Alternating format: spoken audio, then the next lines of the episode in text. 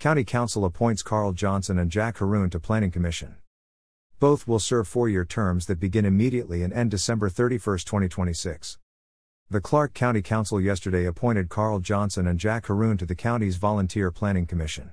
Both will serve four year terms that begin immediately and end December 31, 2026. Johnson, a La Center resident, currently serves on the Planning Commission.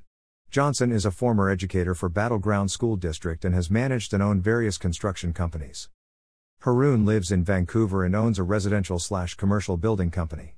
His volunteer service includes the City of Vancouver Housing Task Force, past president of the Building Industry Association of Clark County, chair of Open House Ministries Building Committee, and past president of the Hough Neighborhood Association.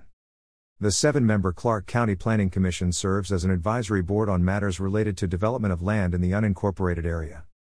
More information on the Planning Commission, including its meetings, is on the county's website at https clark.wa.gov community planning planning commission.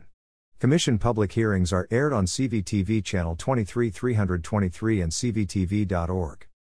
Information provided by Clark County WA Communications.